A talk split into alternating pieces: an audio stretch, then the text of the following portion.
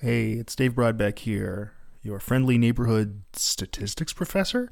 So this is a lecture for the winter 22 academic year, or term, and it is Psychology 3256, Advanced Univariate Statistics. We used to call this course Design and Analysis 1, which is clearly the stupidest course name ever had by any university for a course.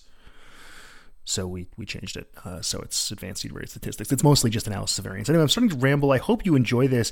It's an advanced stats course. The chance of you enjoying it is vanishingly small, but I hope it's instructive.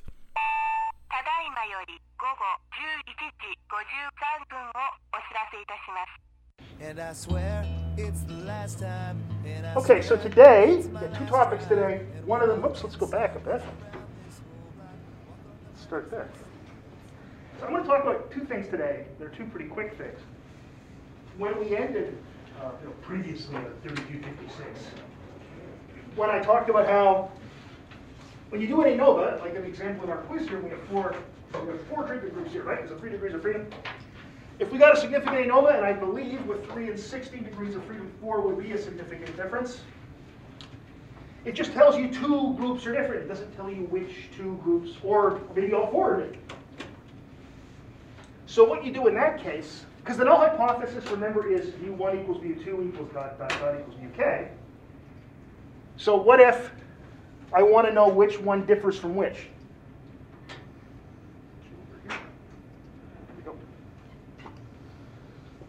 So let's say you've got a significant f. Now what?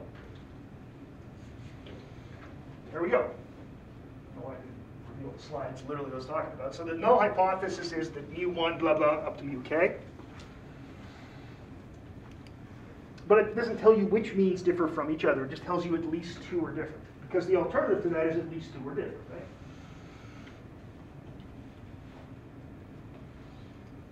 So which 2? Well, the first way you can approach this is by basically doing a t-test between the groups. But if you did that, the alpha level would go up, right? Or sorry, go down, have to go down. The overall alpha level would go up if we just use 0.05. Because if we had 0.05, we did 5 comparisons. Well, the alpha level is going to go up. Okay. We don't want that. So what's called, there's a correction called the Bonferroni correction, or the Bonferroni T procedure, named after some guy named Bonferroni. Bonferroni's delicious. Do you like that, Bonferroni? Kidding, obviously.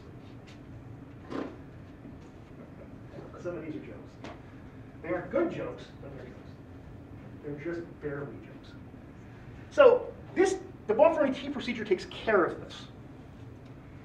By the way, I'm going to show you a bunch of formulas that you will never do this by hand. Like, no one does these by hand. What you do is when you do the ANOVA procedure in SPSS or PSPP or JASP or whatever you're using, you click a little box that says post hocs, and it just does them.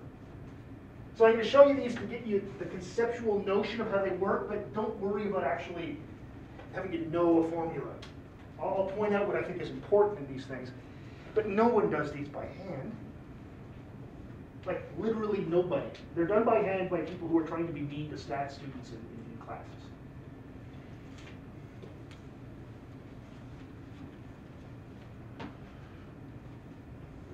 So it's 1 over n times alpha, where n is the number of corrections. So if we're going to do 3 t-tests, it's 1 over 3 times alpha. Our alpha would normally be 0.05.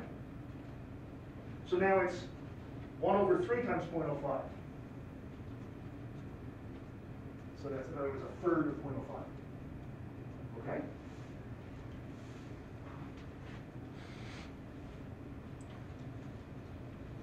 This used to be a really big deal because you'd need special tables for this, because it turned out that there couldn't be a table of every possible alpha level. Now we just do, like I said, we do it on the computer, we can do it a couple clicks, and it's no big deal. So this is your t-test. We're going to call it t prime. That's what this little tick mark is here. It's a prime. So x bar 1 minus x bar 2, that's whatever the two means are you're interested in, divided by 2 times the mean squared error, divided by n to the square root of that quantity. It's just a t-test. Mean squared error is just an estimate of variance. That's all it is, so why not use it? We have it there. So really, this is literally a t-test. That's all it is. It's just using the square root of 2 times mean squared error over n, little n. Little n is the number of subjects per group.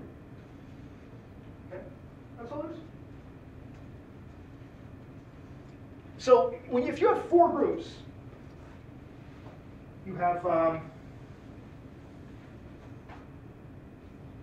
we have 12 possible comparisons, if I'm not mistaken. No, 4 choose 2.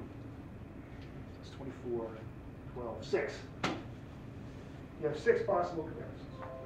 You probably don't want to do 6 comparisons. You probably want to do maybe 3. Like I said the other day, if we had a situation where we have 4 groups, and one of them is an experimental group, and then we have 3 controls, you might just want to just do 1 comparison. Because you might look at the control groups and say, they're all the same. Let's just compare it to one of the control groups. So you might just be doing 1 comparison. You might want to compare, excuse me, all the control groups, you might want to do all 6, it's possible. Right, so there's 6 comparisons, right? Is that right? Group 1 to 2, 2 to 3, 3 to 4, 1 to 4, 4 to 3, 4 to 2. Yeah, there's 6.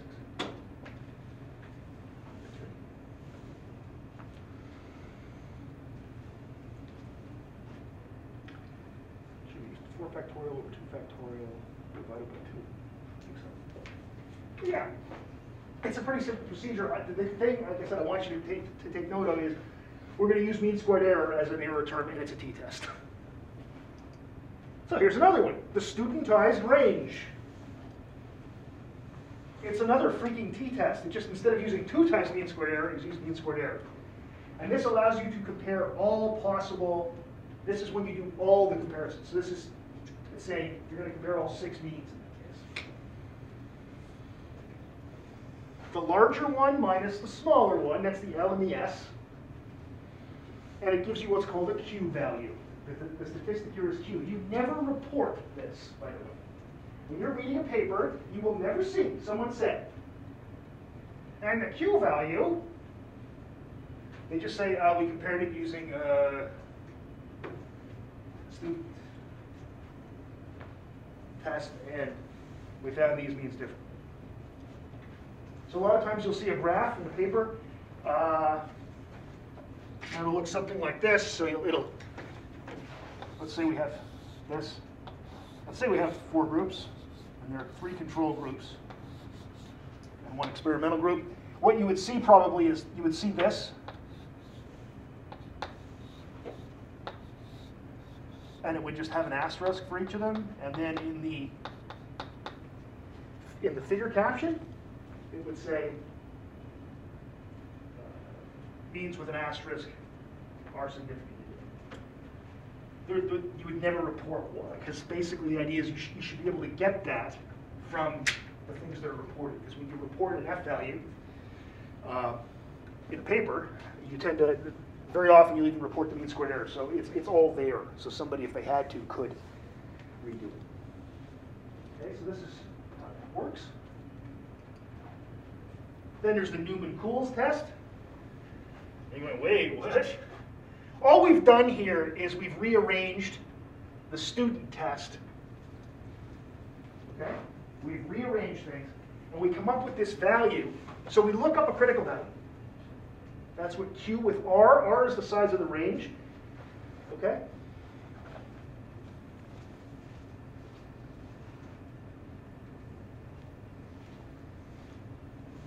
So any set of comparisons with range R, so how big do they have to be?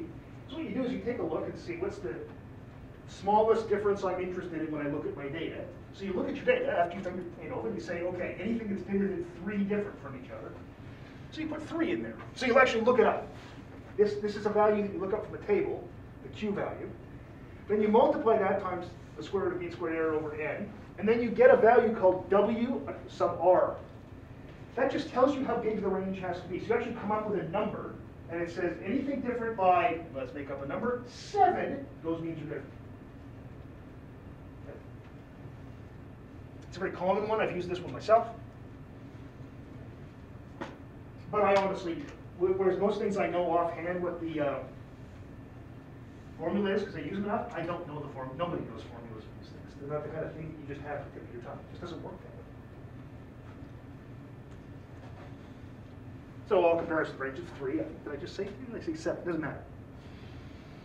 Look it up. Go from there.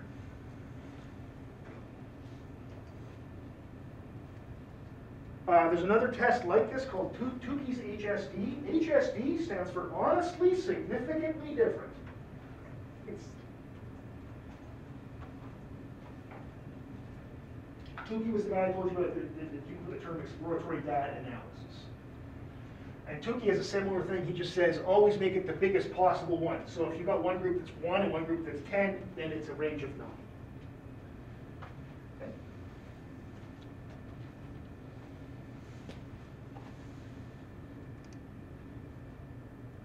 So I'll just show you some. There's all kinds of other ones too. There's Scheffé's test. I didn't tell you what Scheffé's test other than to say no one uses it because it's so conservative a test that sometimes when you have a significant ANOVA, it still tells you none of your means are different. And that seems like something you don't want. Which one should you use? And people ask that because it's a good practical question. Which post-hoc test should you use? Most people do all of them. You shouldn't do this. What most people do is they get the data, they try any possible one, and say, what fits with the hypothesis I'm using? And that's why one of the many reasons the post-hoc tests bother me is that. I've often thought, and this comes from my old stats prof in grad school, Ian Spence, and he used to say that if you're interested in 2 means being different, just test those 2 means being different. Why did you do an experiment with all these other groups?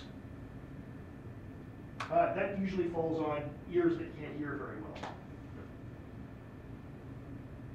well. I've tried saying this, for example, with one of my honor students, and I tell them, just do that, and I get the same thing. Well, everybody else says that, okay, fine. I don't like it. And that's probably just because the influence Spence had on my development as a scientist. I'd stick to one kind in a paper. It raises a few red flags when you're reviewing an article, and you look at it, and in experiment 1, they did a Tukey test, and in experiment 2, they did a Newman-Keuls, and experiment 3, it's like, I think I know why you did that. And typically you'll see that. I've used HSD usually. It's the most, I found it's the best, the best compromise between being conservative, because I want conservatism in my tests. In my statistics, I want, and science should be conservative, because you're making statements about the natural world, you want to be conservative. But you don't want to be so conservative that nothing ever gets discovered. So it's, to me, Tukey's HSD is a nice compromise between being conservative, but not too conservative. So again, these are small things. I wouldn't get too worked up over post hocs, just as a rule. Any questions, though? Do you have any questions that I can answer about post hoc tests?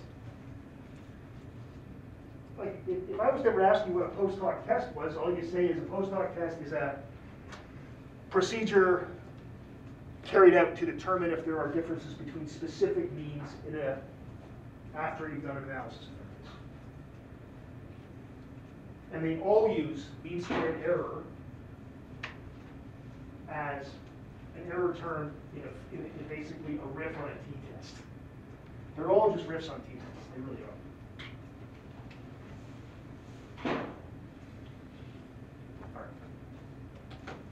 That's not so bad. Let's talk about transformations. I should just put these together in one slideshow, but I haven't, and I'm not going to. I say that every year, I don't do it. So, okay. This one here is a little, I mean, the post hoc one we just talked about, just in it, same thing with this one, it's about gist, it's about the idea, the notion here that this is something one could do. So sometimes we look at our data with an exploratory data analysis, which you should always start that way. Always start with EDA. And we run the ANOVA and we get nothing. So you do your ANOVA and you get like, and then you look it up, the probability, it says P is greater than 0.05, and that's when you go, oh no. But when you look at your graph, you see the means are wildly different. You're like, well, why didn't it find it? It didn't find a difference. And there is, I know there's a difference here. I can see it. I think I told you the other day that, this might have been when we were remote, but my PhD advisor always said the statistics are there to tell you what you already know. You should have been able to look at your data and say, I know what happened here. I'm typically not that interested in effects that have to be pulled out of data to the point where I can't see it just on a graph, but if I did enough things to the numbers, they'll tell me. Again, as I keep talking with Dr. Spence, Ian Spence, the guy that taught me stats in grad school, but he used to say, you know, the numbers will do anything you want. You can torture them. They'll tell you anything. Numbers don't know where they come from. You can screw around with all you want, and eventually you'll find something that fits your hypothesis. That's not what you want to do. But sometimes you look at something and go, there's something here, but it's not showing up. It's like Bob Dylan. You know, something's happening, but you don't know what it is. That was literally just for me. Proximity as an undergrad. The best guess here is we have violated an assumption. So remember, all the math behind analysis of variance has these assumptions built in. So we probably violated an assumption. And it's usually variances. You cannot mathematically fix violating the assumption of independence of events. That's not something you can fix. The way you fix that is you don't do ANOVA. So that's not a good fix. You can't fix random selection, like random sampling. But you know what? Violating random sampling is something you can violate the crap out of random sampling, and it doesn't matter. You can really badly violate normally distributed. You can violate that to hell, to the point of you can have zeros and ones, so it'd be binary. That's figured out by doing what are called Monte Carlo experiments. They're just simulations where people just generate data. They actually know the population distribution, but they generate data by sampling, and they do maybe a million possible combinations, and they find out that it doesn't really vary from when you haven't violated that assumption. But you can't fix this with independence of events, but variance, what's called the homogeneity of variance assumption, that all the variances are equal. You don't want to violate that, but you can maybe fix that. And the rule of thumb is, and I think I said this when we talked about t-tests, is one variance 4 times bigger than another. If that's the case, that's usually a case where you go, that's a little bit bad. F-tests are pretty robust when it comes to violating the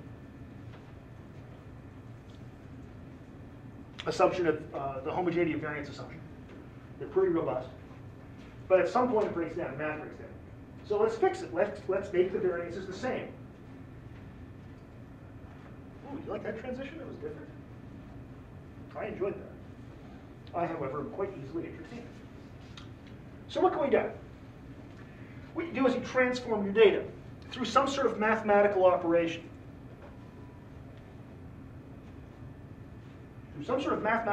You change your numbers. Now this isn't the mathematical operation where you say, well, they're not different enough, so I'm going to add 17 to all the numbers in this group. That's called making up your data. That's called academic misconduct. That's the kind of thing that gets you fired. That's the kind of thing that gets you kicked out of school. Don't make up your data, it's not worth it. You'll hear people say this. This isn't right. You can't do that. The numbers say this. And my response to them is, sure, it's fair. And why do I think that's fair when I just said, you can't just take one group and add 17 to it? You're just changing the units. So if I looked at all these numbers and I said, I don't like these numbers, I don't like the way they're distributed. I'm going to change that, and I'm going to change it like this. I'm going to multiply it times 5/9 and subtract 32.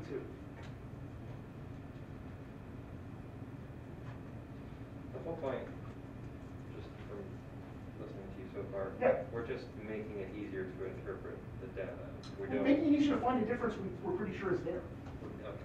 And we're changing the units. And if I multiply times 5/9, or even better, multiply times 5 divided by 9, and then take the result and subtract 32, do you know what I've done? Anybody listen to the radio ever? Probably no anymore. Listen to the radio. If you hear a news report from across the river, they report the temperature in freedom units instead of Celsius, like the rest of the known world. I'm sorry, Fahrenheit. Right? They use Fahrenheit, we use Celsius because we're sensible-ish. If you take a Fahrenheit and you multiply Fahrenheit temperature, multiply times 5/9 and subtract 32, you get Celsius. Is Celsius more or less a measure of temperature than Fahrenheit? No, it's just another way of looking at it. You re-express units all the time. Have you ever bought something from an American website? Of course you have. And you're looking to say, okay, I have to change this to Canadian dollars, so how much I'm really paying. So you're looking, oh, what's our dollar worth right now? It's I don't know, whatever the hell it's worth, 81 cents American. You convert it. You're just changing the units. So it's completely fair. There's nothing wrong with doing this. And my favorite one is looking at Celsius to Fahrenheit or vice versa, because it sounds really like I'm doing something sketchy. And I'm not doing something sketchy. Right? So and to convert from Celsius to Fahrenheit, you multiply times 9/5 and add 32. They're measuring the same thing. It's just not a different scale. We do this all the time. So there's nothing wrong with this, but it might, and this is when we talked about this, we were assignment 1, and I asked you, if does the distribution change when you convert from centimeters to inches? And I gave the marks, full marks, if you said yes, or if you said no, you're saying, Dave, wait, that can't be true. Well, then no, it does bunch things up. Because the numbers are smaller, and that's true. So if you said that, that's fine. And then other people said it does that, but they're all still measuring height. So it doesn't change the distribution of heights. That's also true. So the raw numbers change, but the thing it's measuring doesn't change. So that's one of those cases where literally both those things are true. Both interpretations are wrong. All we're doing here is changing units. That's what I'm talking about. So here's the first one, log transformation. So it's taking the logarithm of a number. Do you remember what logarithms are? Do you need me to teach you logarithms in 40 seconds? Put your hand up if you do. Don't be embarrassed. Thank you. It's easy to do. Okay.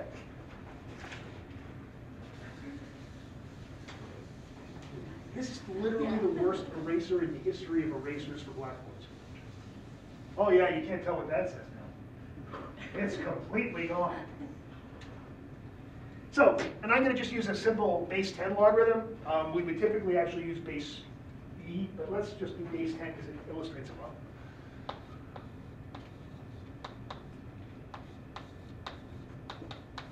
Okay, the log base 10 of 100 is 2, 10 is 1, and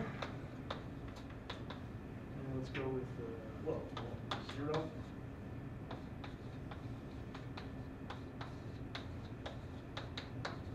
Etc. So the base 10 log of 100 is 2. The base 10 log of 10 is 1. The base 10 log of 0 is 1. The base 10 log of 1,000 is 3. All you're doing is this. It's 10 squared, 10 first. 10 to the 0, you remember that taking something to the 0 exponent makes it 1? It's just one of those things. Yeah, it makes sense in a wacky sort of way. Yeah. 10 cubed is 1,000. So what you're doing is you're finding what the exponent is. Okay? And you can see what that's going to do. It's going to turn everything into much big numbers really small. It sucks them way down, way more than it sucks down small numbers. And we use logarithmic scales all the time. Decibels, right? Decibels are a logarithmic scale. 70 decibels is 10 times louder than 60 decibels. 140 decibels, which is so loud that you will perforate your eardrum, typically, is 10 times louder than 130 decibels, which is about as loud as you can take and not be completely uncomfortable when you're listening to music, seeing a band, and you're standing right by the PA. That's when 130. 140 will, you'll bleed out of your ears. That's how loud it is in an airport, or there's jet planes, you see all the people wearing ear protection. So we use Richter scale for earthquakes. The Richter scale of ear, because if you don't live in anywhere where there's earthquakes, you probably don't know this. So you see, for example, there's one in San Francisco. Somebody Google how big the San Francisco earthquake was in 1990, or 1989 or 90. How big it was? So if you can just do that, we'll all do it. See, the first person who tells us how big the earthquake was. 6.9. Yeah, 6.9. Very good. A 6.9. We had an earthquake here. What? About 6 years ago, there was a very small earthquake. It wasn't centered here. It was centered west of it. And it was about a 4. But it was nothing. It was like this. My wife was teaching French at the federal government, at the forestry center, and she felt it there. I didn't feel it at home. We live that way, about 4 kilometers. And that was like 4. And you're saying, the San Francisco one that caused all those, that horrible damage, it stopped a World Series game and all those other things.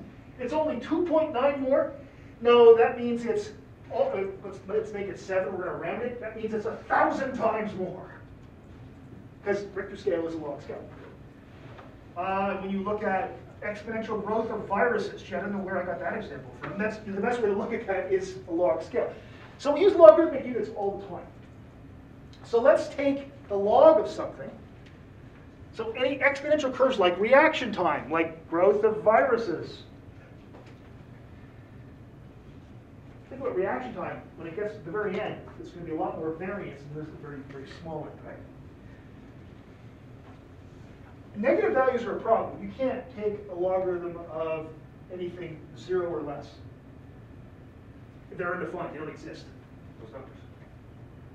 The way you fix that is first you add a constant. So let's say you've got a -5 in there. Just add 6 to all the numbers, then take the log.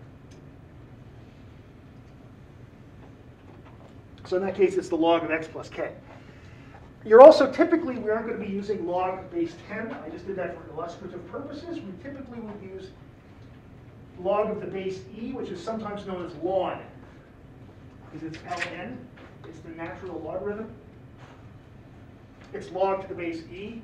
It's just e's another mathematical constant like pi or something like that. It's 2.71828 roughly. Okay, so you might, oftentimes what you would typically use is you'd use natural log. Reaction times, it's great. I've had a couple of times when students have been doing their honors thesis with me, they've used reaction times as variables, and they've come and they've said to me, I didn't get a significant analysis of variance. And I said, let's look at your graphs. And I look and I say, don't you notice how much bigger this variance is than that one? And they say, yes, but I don't know what to do. And I say, how did you pass that class you took with me last year? Remember, we're going to, usually it's just me going, okay, so create another variable, make it the natural logarithm, but oh, look, it worked.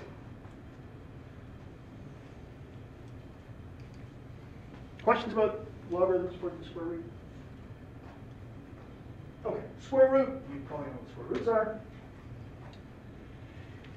This is used a lot with counted data. I'm not going to go into why. I don't know that it's necessary here. So how many of this are in this group? How many? Just counting how many. Number correct, number of correct responses, number of words recalled. It's a very common independent variable, right? So a lot of times you have counted data. Taking the square root fixes it. This is when the means are proportional to the variances. So the bigger the mean gets, the bigger the variance gets, but you can actually graph it out and get a straight line. Okay? And that tends to happen with counted data. That tends to happen with counted data. It should make some sense when you think about it, yes? Because if the average in some group is one correct, there's not going to be a lot of variance. Right? There's just not going to be a lot of variance. If there's a higher number, there's more going to be more variance. So it needs to be proportional to the variance. And square roots fix this.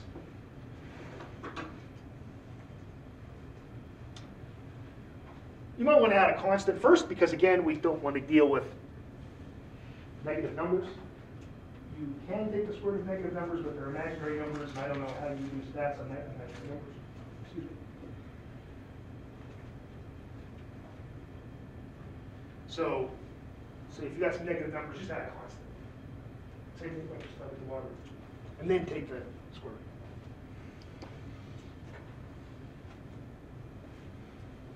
Reciprocal transformation is another great one. This is just flipping the number over. So if it's 2/3, now it's 3/2. Right? Just reciprocal. This makes the range much smaller, so the variance gets smaller, because it's going to suck big numbers way down compared to small numbers. So it makes small numbers get a little bigger, right? This is good with latencies, so time. Time to complete a task. Well, it's turning time into speed, isn't it?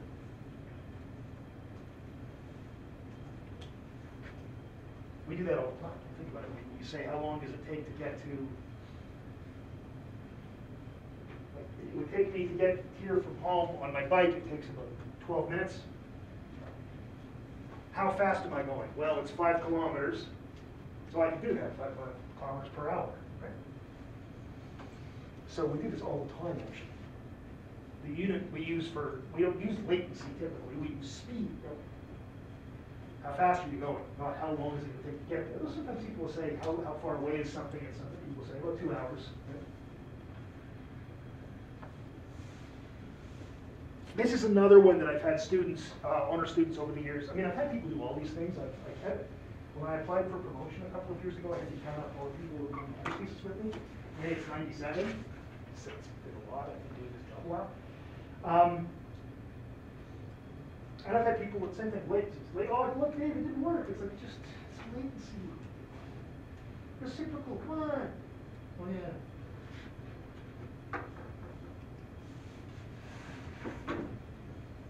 So you're just turning time into speed. No big deal.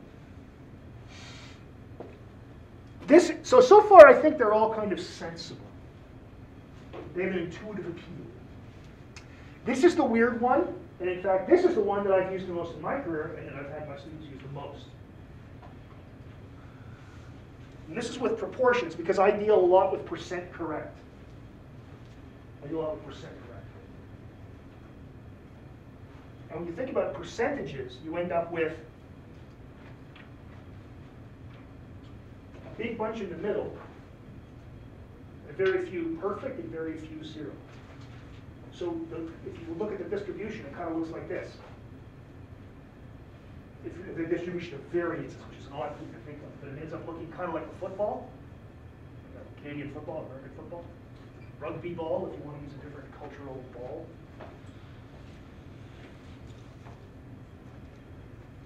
This fixes this. And it stretches out the ends, it pulls the football, instead of being fat in the middle, it makes it more like the profile of a hockey puck.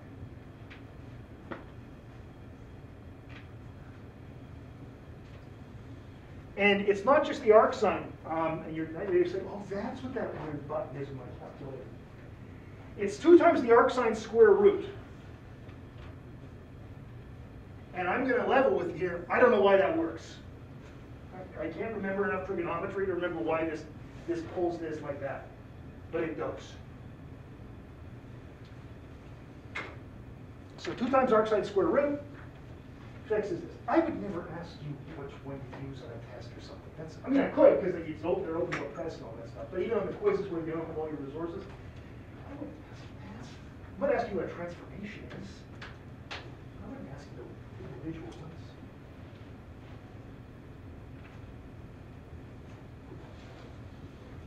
So 2 arcsine square root. And it fixes proportions.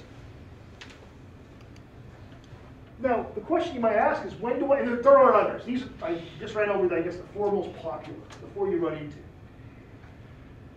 When do you transform your data? You don't always do it. It's not like something you do as a matter of course. You don't say, well, it didn't work. Let's see if I just keep throwing mathematical procedures at these numbers that they'll find something. That's not how you do it. It's a case of when you violated the homogeneity of variance assumption.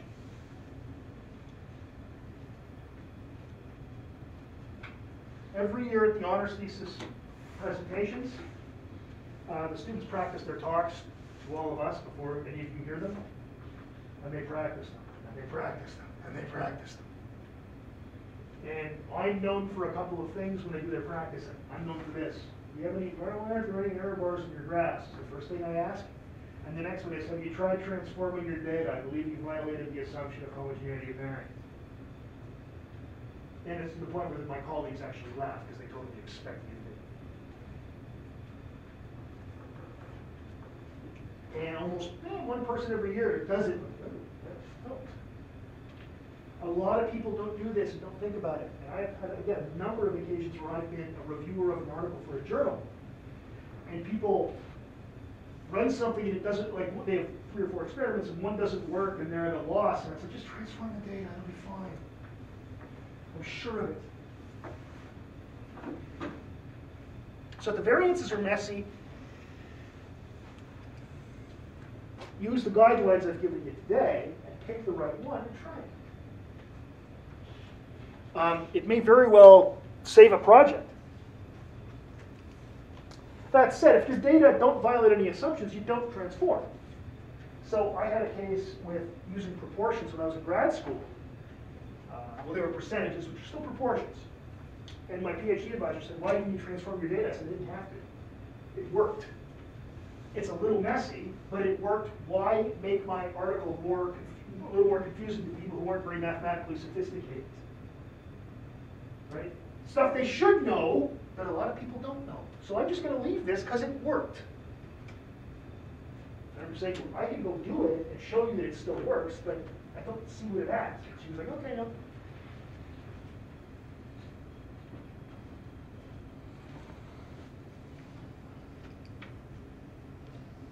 Now, you always present untransformed data. So when you do a graph, because if I look at a graph of percent correct, I know what that means. I know 100% means perfect, 0 is not perfect. And if you've got 4 alternatives, I know 25 is chance. If you have 2 alternatives, I know 50 is chance. So I know that, because that's just how the world works. I don't know what 2 times the arcsine square root of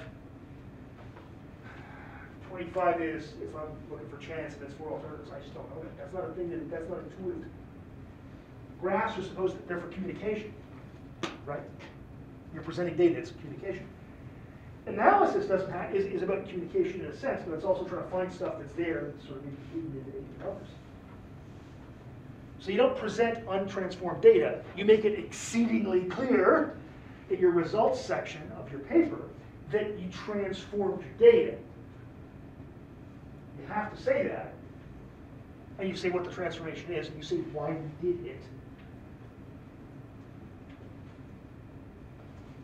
But you don't present transformed data. Nobody's going to understand what it means. Except for people, can do trig in their heads.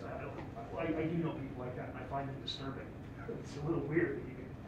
Oh, you just know arc signs? That's weird. Okay, next. When I was in school, they did teach us squares of numbers up to 25, so we can do square roots a little bit in our heads and all that stuff. That's why people sort of tail end of Gen X can still do things like that. like me, but they didn't teach us trig tables. We didn't have to learn trig tables in our heads. It just wasn't our idea. Questions about transformations? You have nothing. You okay? Because if you have nothing, that's fine. Perfectly happy. Well, I mean, generally, but it's not in my life. I'm really quite disturbed. Things again, I'm kidding.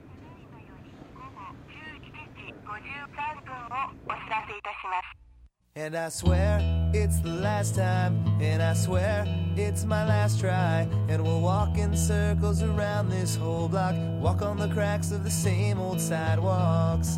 Then we'll talk about leaving town. Yeah, we'll talk about leaving. I swear it's the last time, and I swear it's my last try.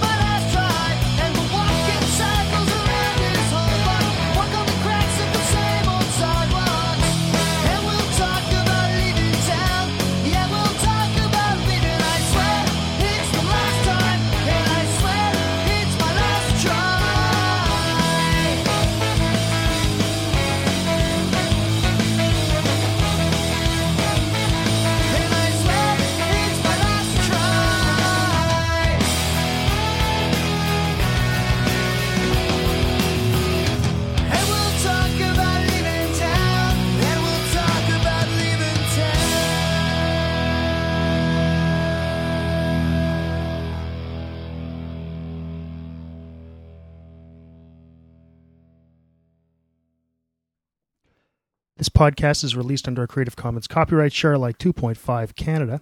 Feel free to redistribute the information as you see fit, but please don't make any money out of it. And if you do, you got to tell me because I'm reserving that right. Giving up all the other ones, including mash it up any way you want, okay? Also, of course, give me attribution. If you want to get a hold of me, my email address is dave.broadbeck, B-R-O-D-B-E-C-K, at algomau.ca. My website is people.auc.ca/broadbeck/blog. Most of the music, all the music's PodSafe, and most of it comes from GarageBand.com or the PodSafe Music Network. See you next time.